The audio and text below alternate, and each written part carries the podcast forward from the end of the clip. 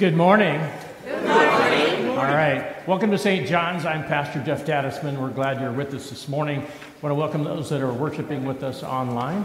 As we come into this uh, Sunday morning, we want you to know that the theme this morning is continuing uh, navigating difficult questions. And today we come to the, the question of uh, why, God? Uh, why me when, when pain and, and difficulty come our way? And, and where do we turn when uh, it seems like our prayers are unanswered?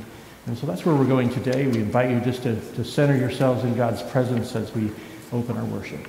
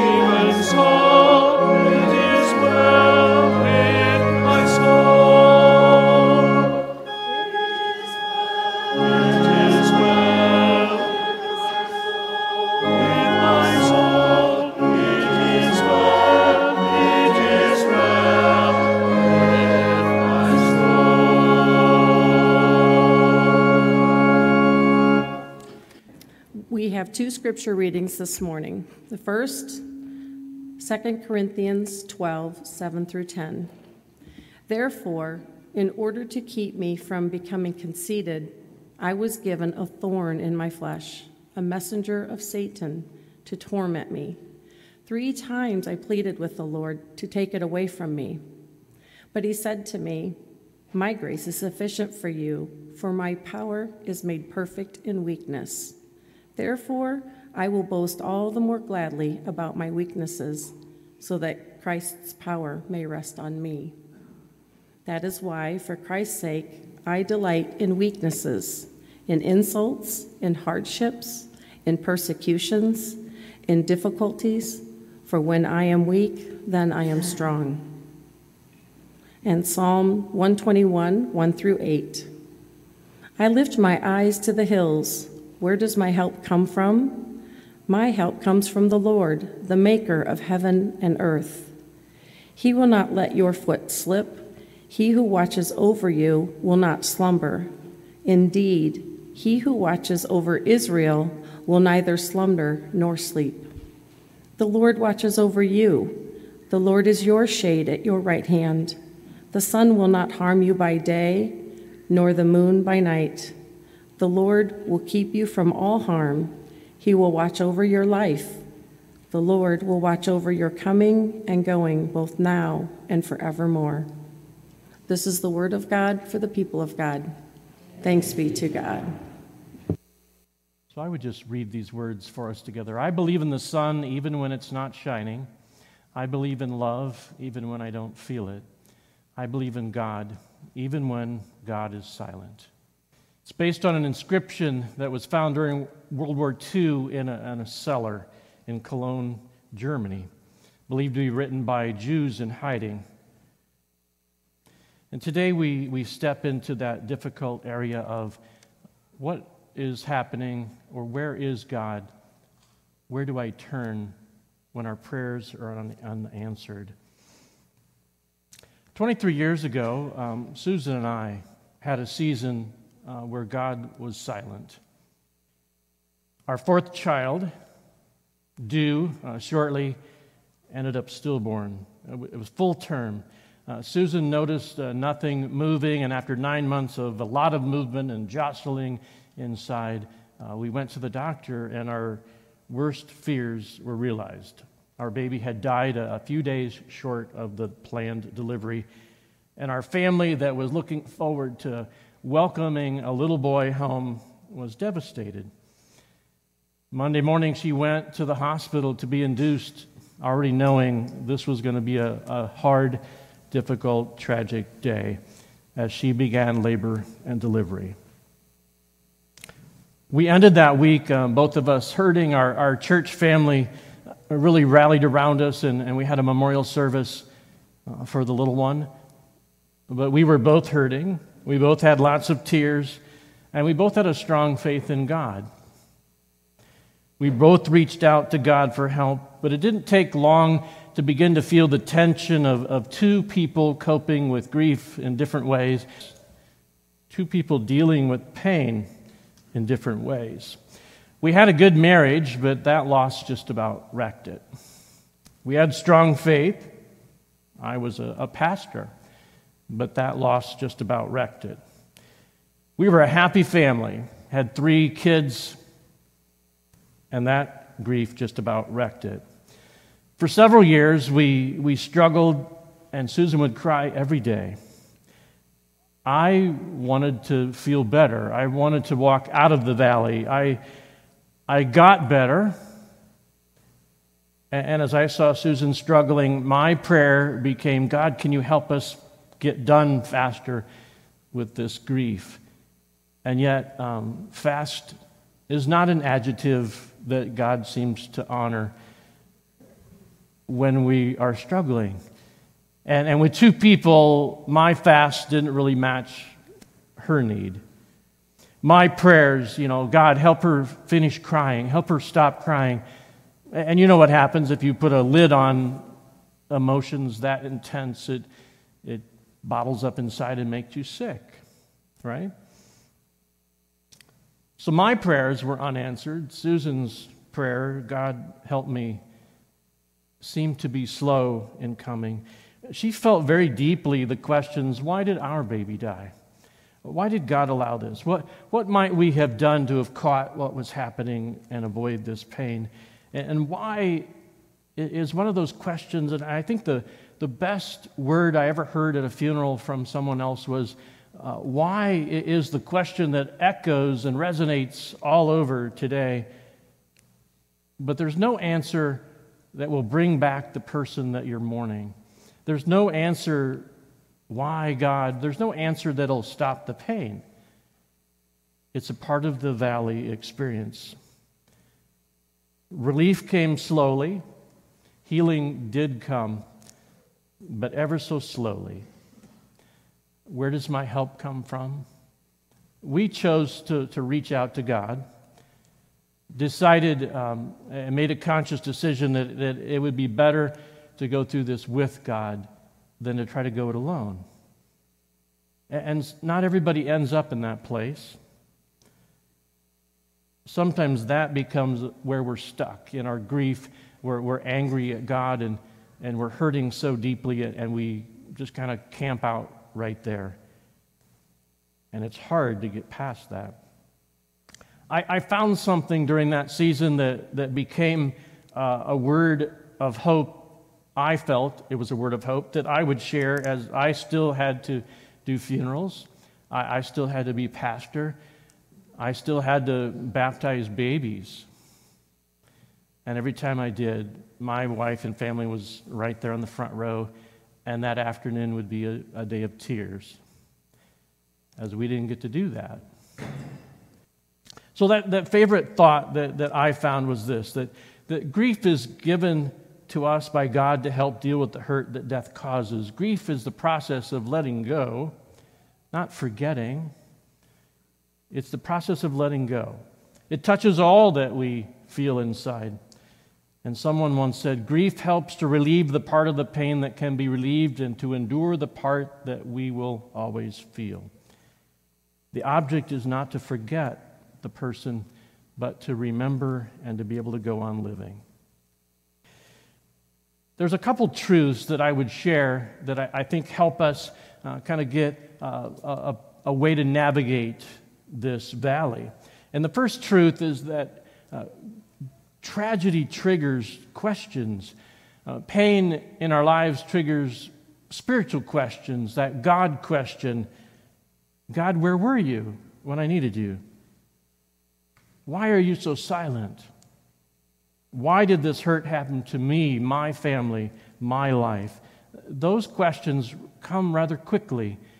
And, and if you're already exploring, if you're already you know, looking to God, but not quite maybe in faith, tragedy really throws that up quickly. And sometimes people end up at the point of Christianity really doesn't make sense because, after all, I'm, I'm really wiped out and hurting. Or God doesn't make sense. Why, why is this so difficult to find God in my time of need? The second truth is that tragedy doesn't give us bitterness and pain, it reveals it amplifies, it exposes what the heart already contains. All along life, uh, we accumulate hurts and, and, and difficulties and the memories and our interpretations of all that. And, and I would say I, I preached on this scripture a number of times in my ministry, and, and every time as I get older, it gets a little harder. This is not the same sermon I did when I was 30, and everything was rosy. Uh, we've had other difficulties as well that, that really uh, plumbs the depths of can I trust God with all of life? Uh, will God help me through this part of life? This sermon has changed, as has my experience of navigating the questions. I do want to say that, that I don't have all the answers, and neither does our, our faith necessarily guarantee that you'll have all the answers, but we do always have hope. And I think that's the bottom line that the message of faith is not that, that Christians won't ever suffer and die. So Christians aren't promised that you won't suffer. The message of faith, the Easter message, applies uh, even though it's not quite yet Easter. The grave is not the final word. The grave is not the end of us, that there is something on the other side of death. That's the message of faith. That's the hope that, uh, that gives us the strength to keep walking. For those who struggle with God's silence, I would say the Old Testament and the New Testament give us lots of friends. We have good company. You know, the largest category within the book of Psalms are the lament psalms, the, the complaint psalms, and, lest anybody feel like, you know, my prayers sound a lot like my phone calls to my best friend, you know, complain, complain, complain. Uh, God doesn't ever hit the mute button. Uh, God has the capacity to, to receive whatever shape your prayers come in. And, and the Psalms back that up. Uh, those lament psalms, the, those psalms of, of grief and, and weeping, were prayers that, that somebody offered up in the valley, in the darkness. We have a whole book entitled Lamentations, a whole book given to the lament. It's not out of bounds and it's not a bad form to complain in a prayer. What you find in the Bible are people that, that often the end of those laments contain a note, Yet will I trust, yet will I walk with my God, even in the silence. God has a way of redeeming the brokenness of life. For us, the, the three years, and I say three years because I'm probably minimizing it again. It was more than three years for Susan.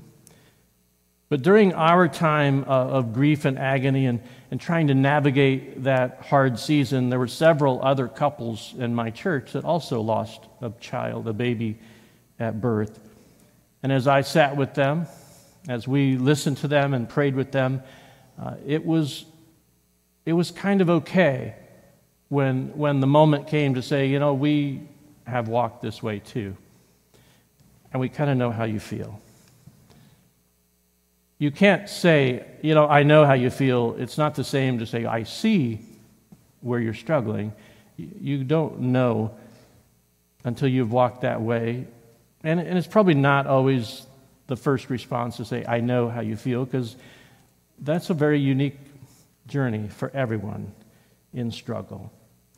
But to say that we've also walked this path uh, was, was an encouragement to them. And God began to redeem our pain and our agony and our struggle. And I found a scripture that talked about that, God equips us with His grace to turn around and, and, reach into that dark tunnel and take the hand of the next person on, on the same path that you've just gotten out of. And so many times we get out of the valley and, like, I'm never going back. And yet, God, in His mercy, has equipped you the grace that you received is grace that you could offer to the next person in that place. God often uses people to encourage other people. The journey of faith is not always one of offering a prayer up to God and then just waiting for the answer we want. The Apostle Paul wrestled with a pain. He called it a thorn in the flesh that, that just wouldn't go away. He had prayed for the sick and, and seen instantaneous response. The lame walked, the lepers uh, were cleansed, uh, the dead came back to life. Paul prayed, and God did that for others. And Paul writes, I, I pleaded three times God, take this away, take this affliction away, heal my own affliction. Three times. And God's response God was not silent to Paul. And Paul was uh, authentic enough to offer this up to the church. And sometimes I would admit that we don't always like God's answer. Um, and maybe silence is merciful for a season. God said to Paul, My grace is sufficient for you. My power is made perfect in your weakness. And so Paul kind of shifts gears and says, Well, I guess I'll boast all the more in my weakness so Christ's power may rest on me. And for Christ's sake, I delight in weakness. I'm not sure. John Wesley, the founder of the Methodist Church, goes there in some of his journal entries. I praise God that I got rocks thrown at me after the sermon today. We, we don't necessarily follow in that track very easily. But Paul goes there. I'm going to delight in insult and hardship and persecution and struggle. For when I'm weak, then I am strong.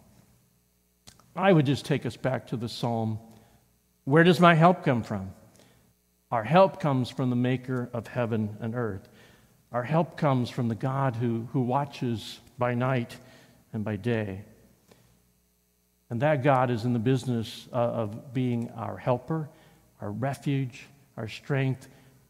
There are Psalms that, that talk about the roles of God the God who walks beside us, in the valley. That God wants to redeem our mistakes, our sinful choices, our selfish tendencies. Redemption, God takes a life that maybe is going to be wasted and redeems it for his own purpose and plan. So we go back to that inscription on the, the wall in the cellar of a city, Cologne, Germany, where a number of people, children of God, were hid for four months during the war. And, as I dug a little deeper into the story, they said they survived. It wasn't that um, they died or they were, you know, there's all kinds of variations that pastors have created or embellished. And this one reporter uh, was, was happy to share I found an article in a Swiss paper that those nine Jewish people hiding, just trying to evade the Gestapo, made it four months and then moved on to a safe place. There were uh, Catholic resistance members in Cologne, Germany, part of the resistance movement that we don't always realize there were people in Germany that weren't necessarily sold out to the Nazi machine. They, they rediscovered some underground passageways and uh, the bomb shelters that were there uh, from the previous World War and, and things that had just kind of fallen out of public knowledge. And they began to put together a network underground that resembled a little bit of, of the um, catacombs in Rome for the early Christians. Out of sight, not a place where people want to go, and they began to, to use that to uh, shield people from the Gestapo, to create safe spaces for those that were in hiding. And at one point, there were nine fugitives uh, that made four months in that space without being caught. And the reporter uh, that went back found this report from a 90, 1946 article in Switzerland. When I visited that shelter, I had the opportunity to see for myself the emergency housing, the fully equipped kitchen, bedrooms, living room, radio, a small library, and oil lamps. Evidence of the harrowing experience. Meals were only prepared at night because if the cooking uh, smoke went out by day, the Gestapo would see and investigate and find. Food was only prepared at night had to be supplied by friends of the resistance who willingly took their, their meager ration and cut it in half so that those that didn't have anything would have a little. And for weeks they lived in utter darkness. And this inscription is what was actually written on the, the wall of one of those underground rooms. I believe in the sun, though it be dark. I believe in God, though he be silent. I believe in neighborly love, though it's unable to reveal itself. That context maybe changed a little bit the, the meaning of the quotation. Those fugitives hiding underground never saw the sun for four months. It wasn't there for them.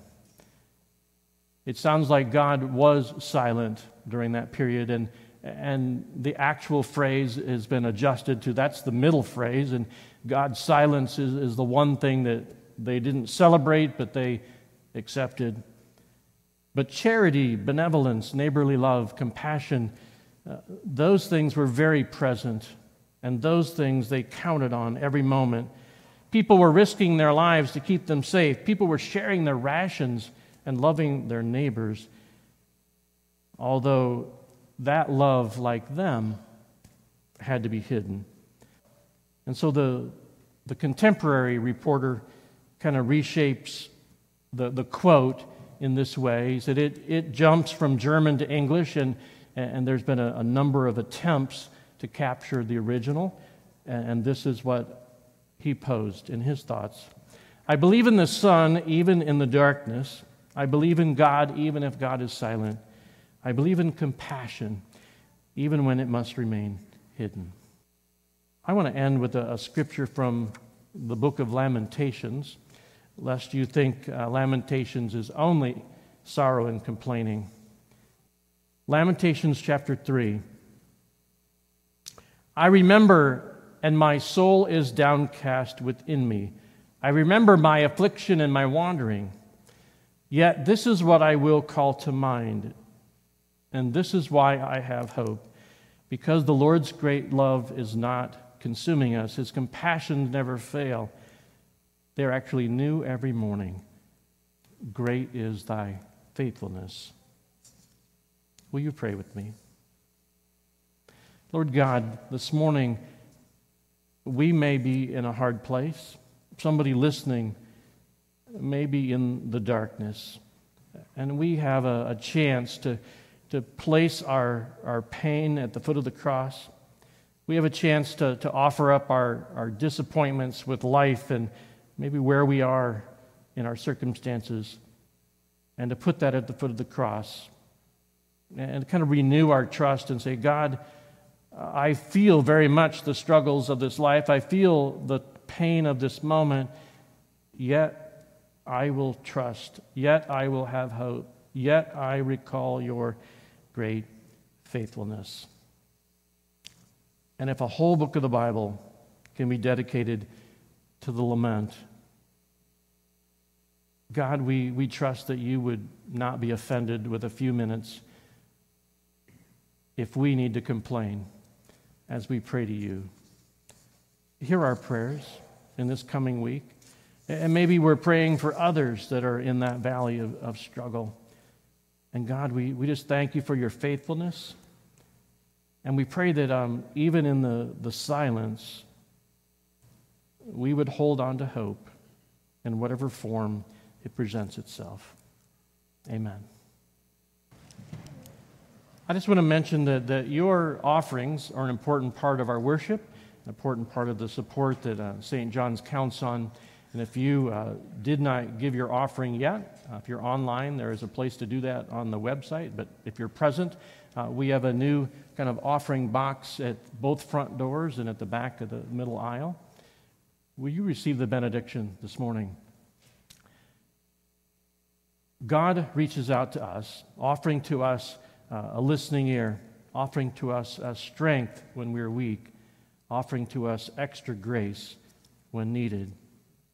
And all we have to do is ask. The scriptures invite us to, to seek and to knock and to not give up. And my prayer is that you would know God's presence in your time of need. Amen.